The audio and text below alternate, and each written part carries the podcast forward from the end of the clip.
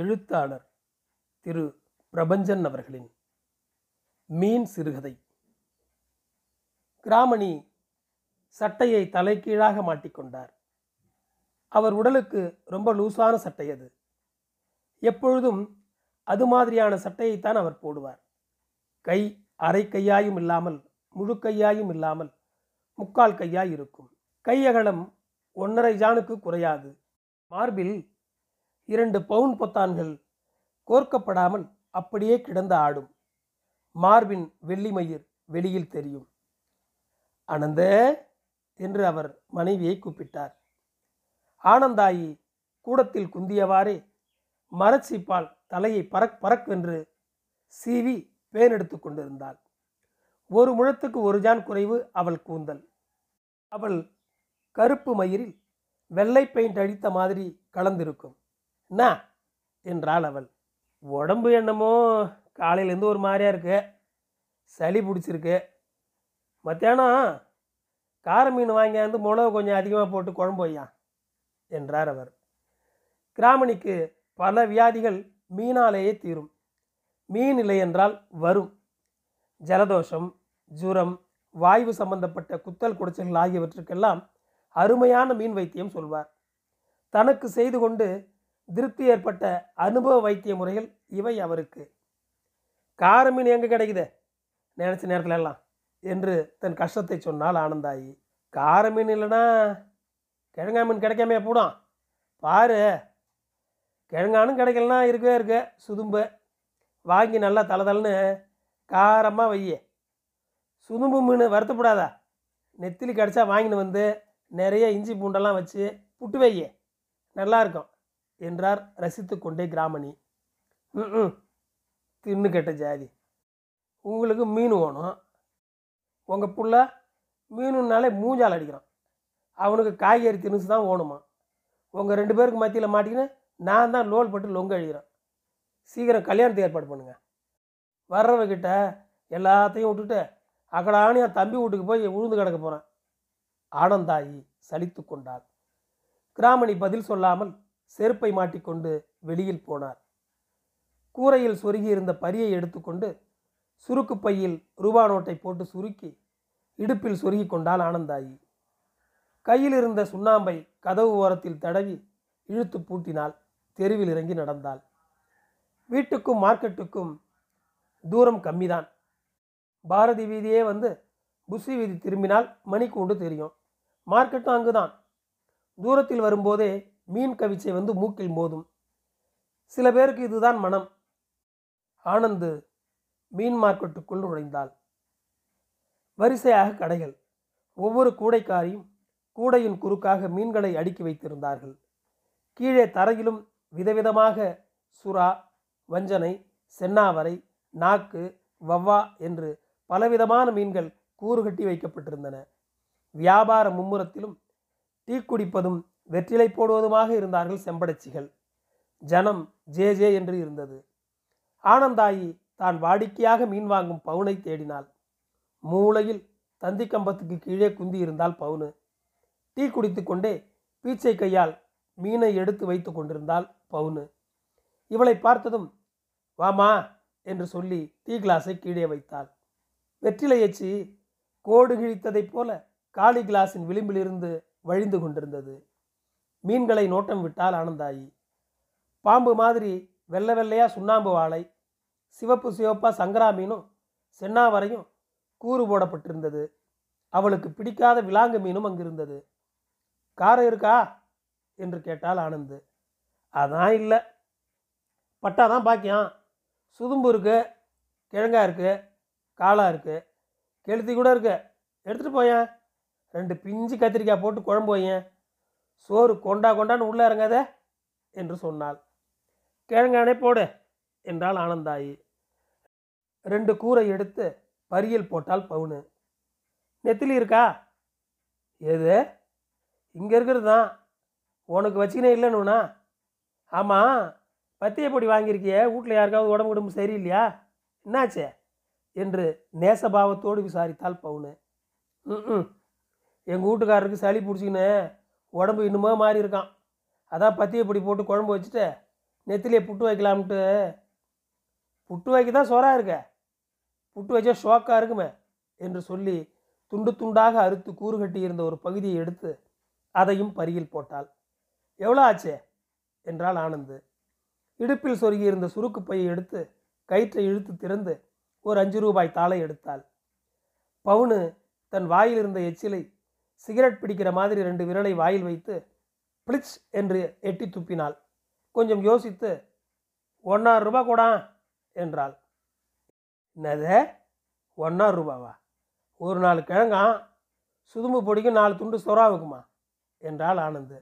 ஆ ஆ உங்ககிட்ட பிடிங்கிட்டு தான் நான் மாடி வீடு கட்ட போகிறேன் என்ன பாப்பா? இம்மா நாலு பாய்க்கியும் என் குணத்தை தெரிஞ்சுக்கலையே நீ. ஒன்றும் சும்மா எடுத்துகிட்டு போ. என் மவளாட்டம் நினச்சிக்கிறேன். என்று பவுனு அழுத்து கொண்டாள். மருமவள் வரும் வயசான போதும் ஆனந்தாயி பாப்பாதான் அந்த பவுனு கிழவிக்கு. இல்லை இல்லை சும்மா ஒரு பேச்சுக்கு சொன்னால் எங்கிட்டே நீ ரொம்ப வாங்கிட போற? இந்தா எடுத்துக்கின்னு மீதி கொடு என்று ஐந்து ரூபாய் தாளை கொடுத்தாள் ஆனந்து. மீதியை வாங்கி பையில் போட்டு கொண்டாள். இந்தா போயில் இருந்தா கூட என்று கேட்டாள் ஆனந்தாயி. பவுனு காலடியில் போட்டிருந்த சாக்கின் அடியிலிருந்து ஒரு துண்டை எடுத்து கொடுத்தாள். அந்த போயில துண்டை வாயில் போட்டு அதக்கி கொண்டு வீடு நோக்கி நடந்தால் ஆனந்தாயி. செம்படச்சி பவுனுக்கும் கிராமணிச்சி ஆனந்தாயிக்கும் உறவு ஏற்பட்ட சமாச்சாரம் ரொம்ப சுவாரஸ்யமானது. நாம் அதை தெரிந்து கொள்ளத்தான் வேணும். இதே மாதிரி தான் ஒரு மூணு வருஷத்துக்கு முந்தி ஒரு நாள் காலையில் மீன் வாங்க மார்க்கெட்டுக்கு போனால் ஆனந்தாயி. அன்றைக்கு அவள் தம்பியும் தம்பி பொண்டாட்டியும் வந்திருந்தார்கள். கடல் மீன் கிடைக்காத தஞ்சாவூர்காரன் அவன். அவனுக்காக நல்ல மீனை தேடி அலைந்தாள். பவுனு ஒரு பெரிய வஞ்சன மீனை வைத்துக்கொண்டு குந்தியிருந்தாள். தம்பிக்கும் வஞ்சனை என்றால் ரொம்ப இஷ்டம் என்று ஞாபகம் வந்தது அவளுக்கு. குழம்பும் வைக்கலாம் வறுக்கலாம். பவுனை நெருங்கி விலை கேட்டாள். பவுனு கராராக ஒரே வேலை அஞ்சு ரூபா என்றாள். சொல்லி கொடு என்றாள் ஆனந்தாயி. அதான் சொல்லிட்டேனே இஷ்டமானா எடு கஷ்டமானா விடு.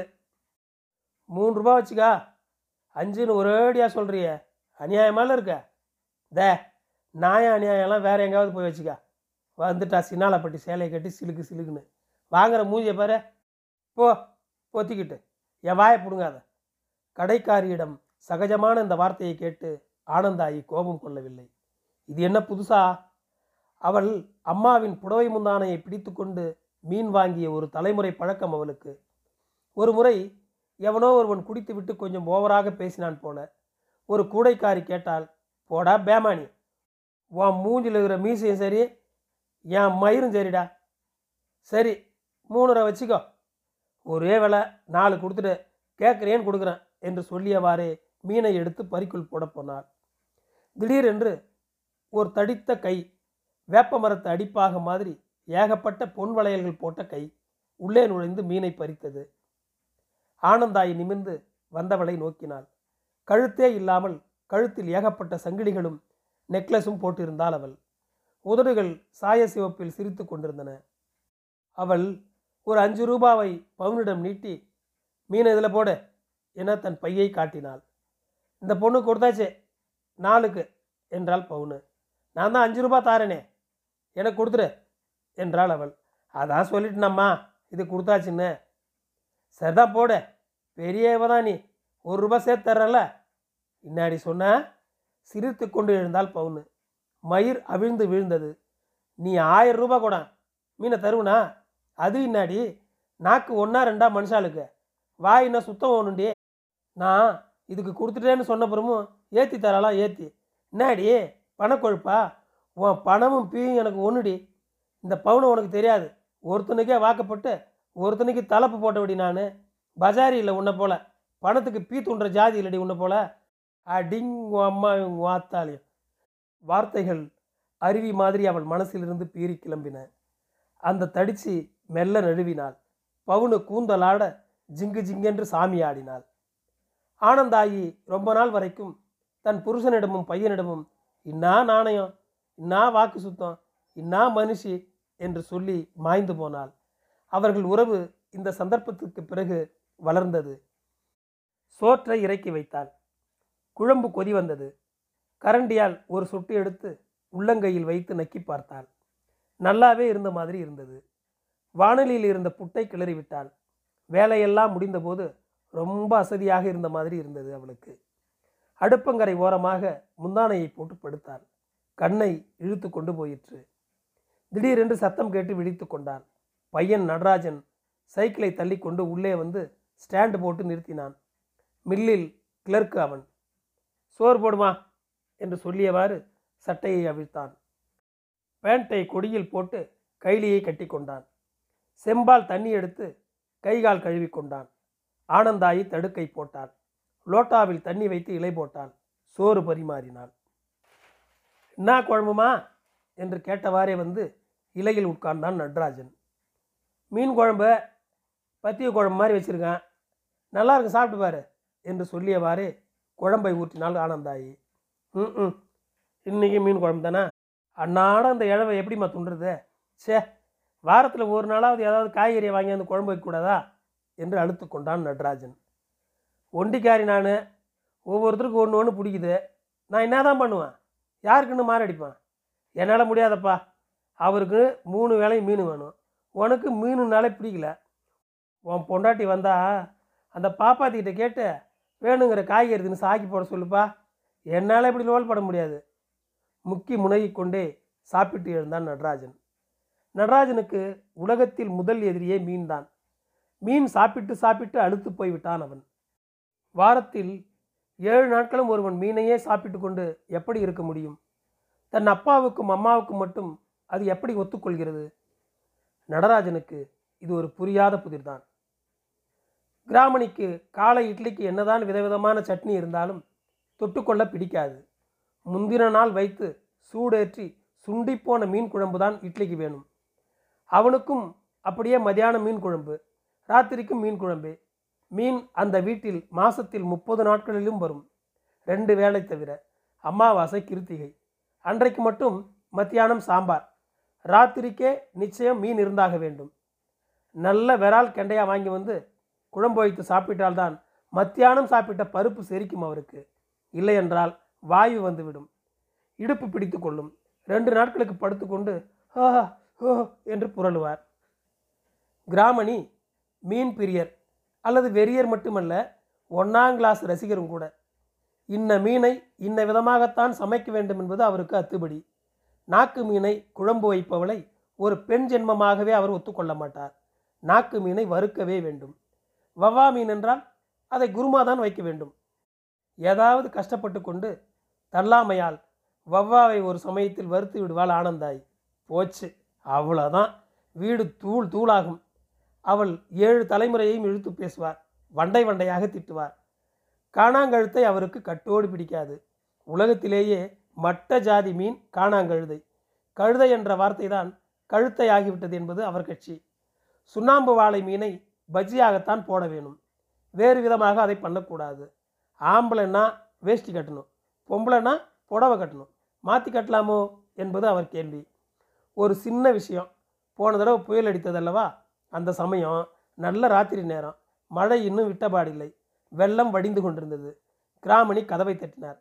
தூக்க கழகத்தில் முனகி கொண்டே கதவை திறந்தால் ஆனந்தாயி. எதிரே கிராமணி ஒரு பெரிய சுருட்டை பிடித்து கொண்டு வாயில் வைத்துக்கொண்டு கையில் ஒரு பெரிய விரால் மீனை வைத்துக்கொண்டு பாவாடை ராயன் மாதிரி நின்றிருந்தார். உங்கள் இழவை எடுக்க.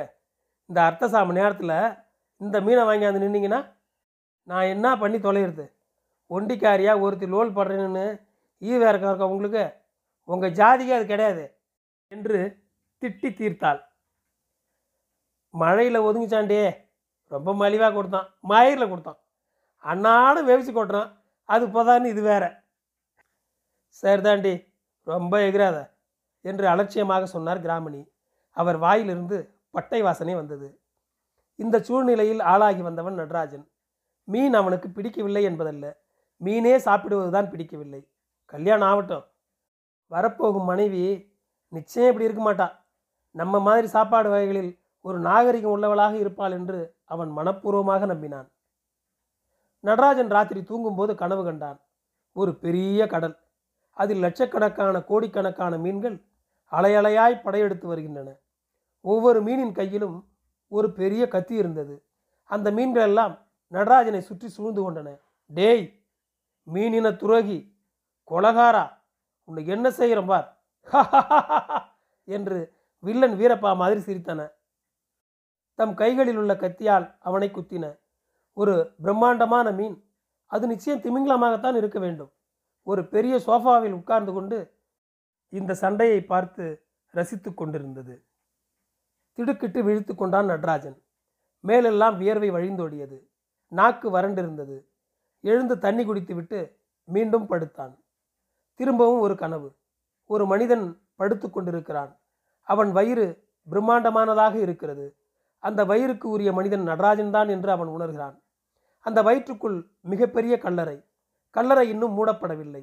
அதன் வாய் இன்னும் திறந்தே இருக்கிறது. கிராமணியும் ஆனந்தாயும் கூடை கூடையாக வண்டி வண்டியாக அம்பாரம் அம்பாரமாக மீன்களை சுமந்து கொண்டு வந்து திறந்த கல்லறையின் வாயில் கொட்டுகிறார்கள். கடைசியாக நடராஜனையும் ஒரு கருப்பு வண்டியில் வைத்து இழுத்து கொண்டு வந்து அந்த கல்லறையில் போட்டு மூடுகிறார்கள். கல்லறைக்குள் இருந்த மீன்களெல்லாம் இவனை பார்த்து ஓஹோ என்று சிரிக்கின்றன கண்ணடிக்கின்றன. இவனை சுற்றி சுற்றி வந்து கும்மி அடிக்கின்றன திடுக்கிட்டு விழித்துக் கொள்கிறான் நடராஜன். ஒரு கணம் தான் கல்லறையில் இருப்பதாகவே நினைத்துக் கொள்கிறான். அழுகை வந்தது. நைட் லேம்ப் தனது சிவப்பு வெளிச்சத்தை சிதறுகிறது. கல்லறையில் நைட் லேம்ப் ஏது? எதற்கு? அப்படி தான் சாகவில்லை என்பதும் தன் வீட்டில் தன்னறையில் தான் இருக்கிறோம் என்பதும் கொஞ்சம் கொஞ்சமாய் புரிந்தது. நிம்மதியாக இருந்தது. பெருமூச்சு விட்டுக்கொண்டு விடிய விடிய கொட்டு கொட்டென்று விழித்து கொண்டிருந்தான். நடராஜன் கல்யாணம் முடிந்தது. முதலிரவில் அறைக்குள் பயந்து கொண்டே நுழைந்தான். கட்டில் மெத்தை மேல் மல்லிகை பூவை நிறைய தூவி இருந்தார்கள். ஒரு சின்ன மேஜையில் ஒரு தட்டு அந்த தட்டு நிறைய ஸ்வீட்களும் பட்சணங்களும் இருந்தன. மீன் சமாச்சாரமும் ஏதாவது இருக்கிறதா என்று ஒவ்வொன்றாக எடுத்து முகந்து பார்த்தான் இல்லை. புது மனைவி சுமதி உள்ளே வந்தாள். அவள் மிரண்டு போய் இருந்தாள். பளிச் பளிச்சென்று மைக்கண்களை சிமிட்டு கொண்டு சுவரோடு ஒட்டி கொண்டு நின்றாள். அவளோடு என்ன பேசுவது என்று நடராஜனுக்கு விளங்கவில்லை. ரொம்ப நேரம் யோசித்து உனக்கு மீன் பிடிக்குமா? என்று கேட்டான். அவள் மேலும் மிரண்டு போனாள். இந்த கேள்விக்கு அர்த்தம் விளங்கவில்லை அவளுக்கு. என்ன பதில் சொல்வது என்று யோசித்தாள். தான் படித்த எந்த நாவலிலும் கதாநாயகன் இப்படி ஒரு கேள்வி கேட்கவில்லை. எந்த சினிமாவிலும் கூட கேட்கவில்லை. சினிமாவில் பாட்டுதான் பாடுவார்கள். ஆனால் அவளால் பாட முடியாது. அப்படியே பாட முடிந்தாலும் கேட்க முடியாது. என்ன தர்ம சங்கடம்? கடைசியாக பட்டும் படாமலும் பிடிக்கும். ஆனால் அதிகமாக பிடிக்காது என்று முணுமுணுத்தாள். நடராஜனுக்கு நிம்மதி பிறந்தது. மாப்பிள்ளையும் பெண்ணும் மறு உண்டு விட்டு ஊர் திரும்பினார்கள். நடராஜனுக்கு லீவு முடிந்து விட்டது. மில்லுக்கு போக வேணும். காலையில் குளித்து இட்லியும் சட்னியும் வடையும் சாப்பிட்டான். அறைக்குள் சென்று ட்ரெஸ் பண்ணி கொண்டு வெளியே வந்தான். நான் போயிட்டு வரேன் சுமதி. என்று சொல்லிக்கொண்டே அடுப்பங்கரைக்கு வந்தான். சுமதி இட்லி சாப்பிட்டு கொண்டிருந்தாள். தட்டில் இரண்டு இட்லிகள் இருந்தன. பக்கத்தில் பெரிய கிண்ணத்தில் முந்தின நாள் வைத்து சுண்டின மீன் குழம்பு இருந்தது. சட்னி கிண்ணம் அப்படியே தொடப்படாமல் இருந்தது. சுமதி இட்லியை பிட்டு குழம்பில் போட்டு புரட்டி புரட்டி சர் சர் என்று சத்தத்துடன் சாப்பிட்டு கொண்டிருந்தாள். ஒரு சின்ன மீன் மண்டையை எடுத்து வாயில் வைத்து உறிஞ்சினாள். பக்கவாட்டில் உட்கார்ந்திருந்த சுமதி நடராஜனை கவனிக்கவில்லை. மீன் குழம்பு வாசனை தூக்கி அடித்தது. நன்றி.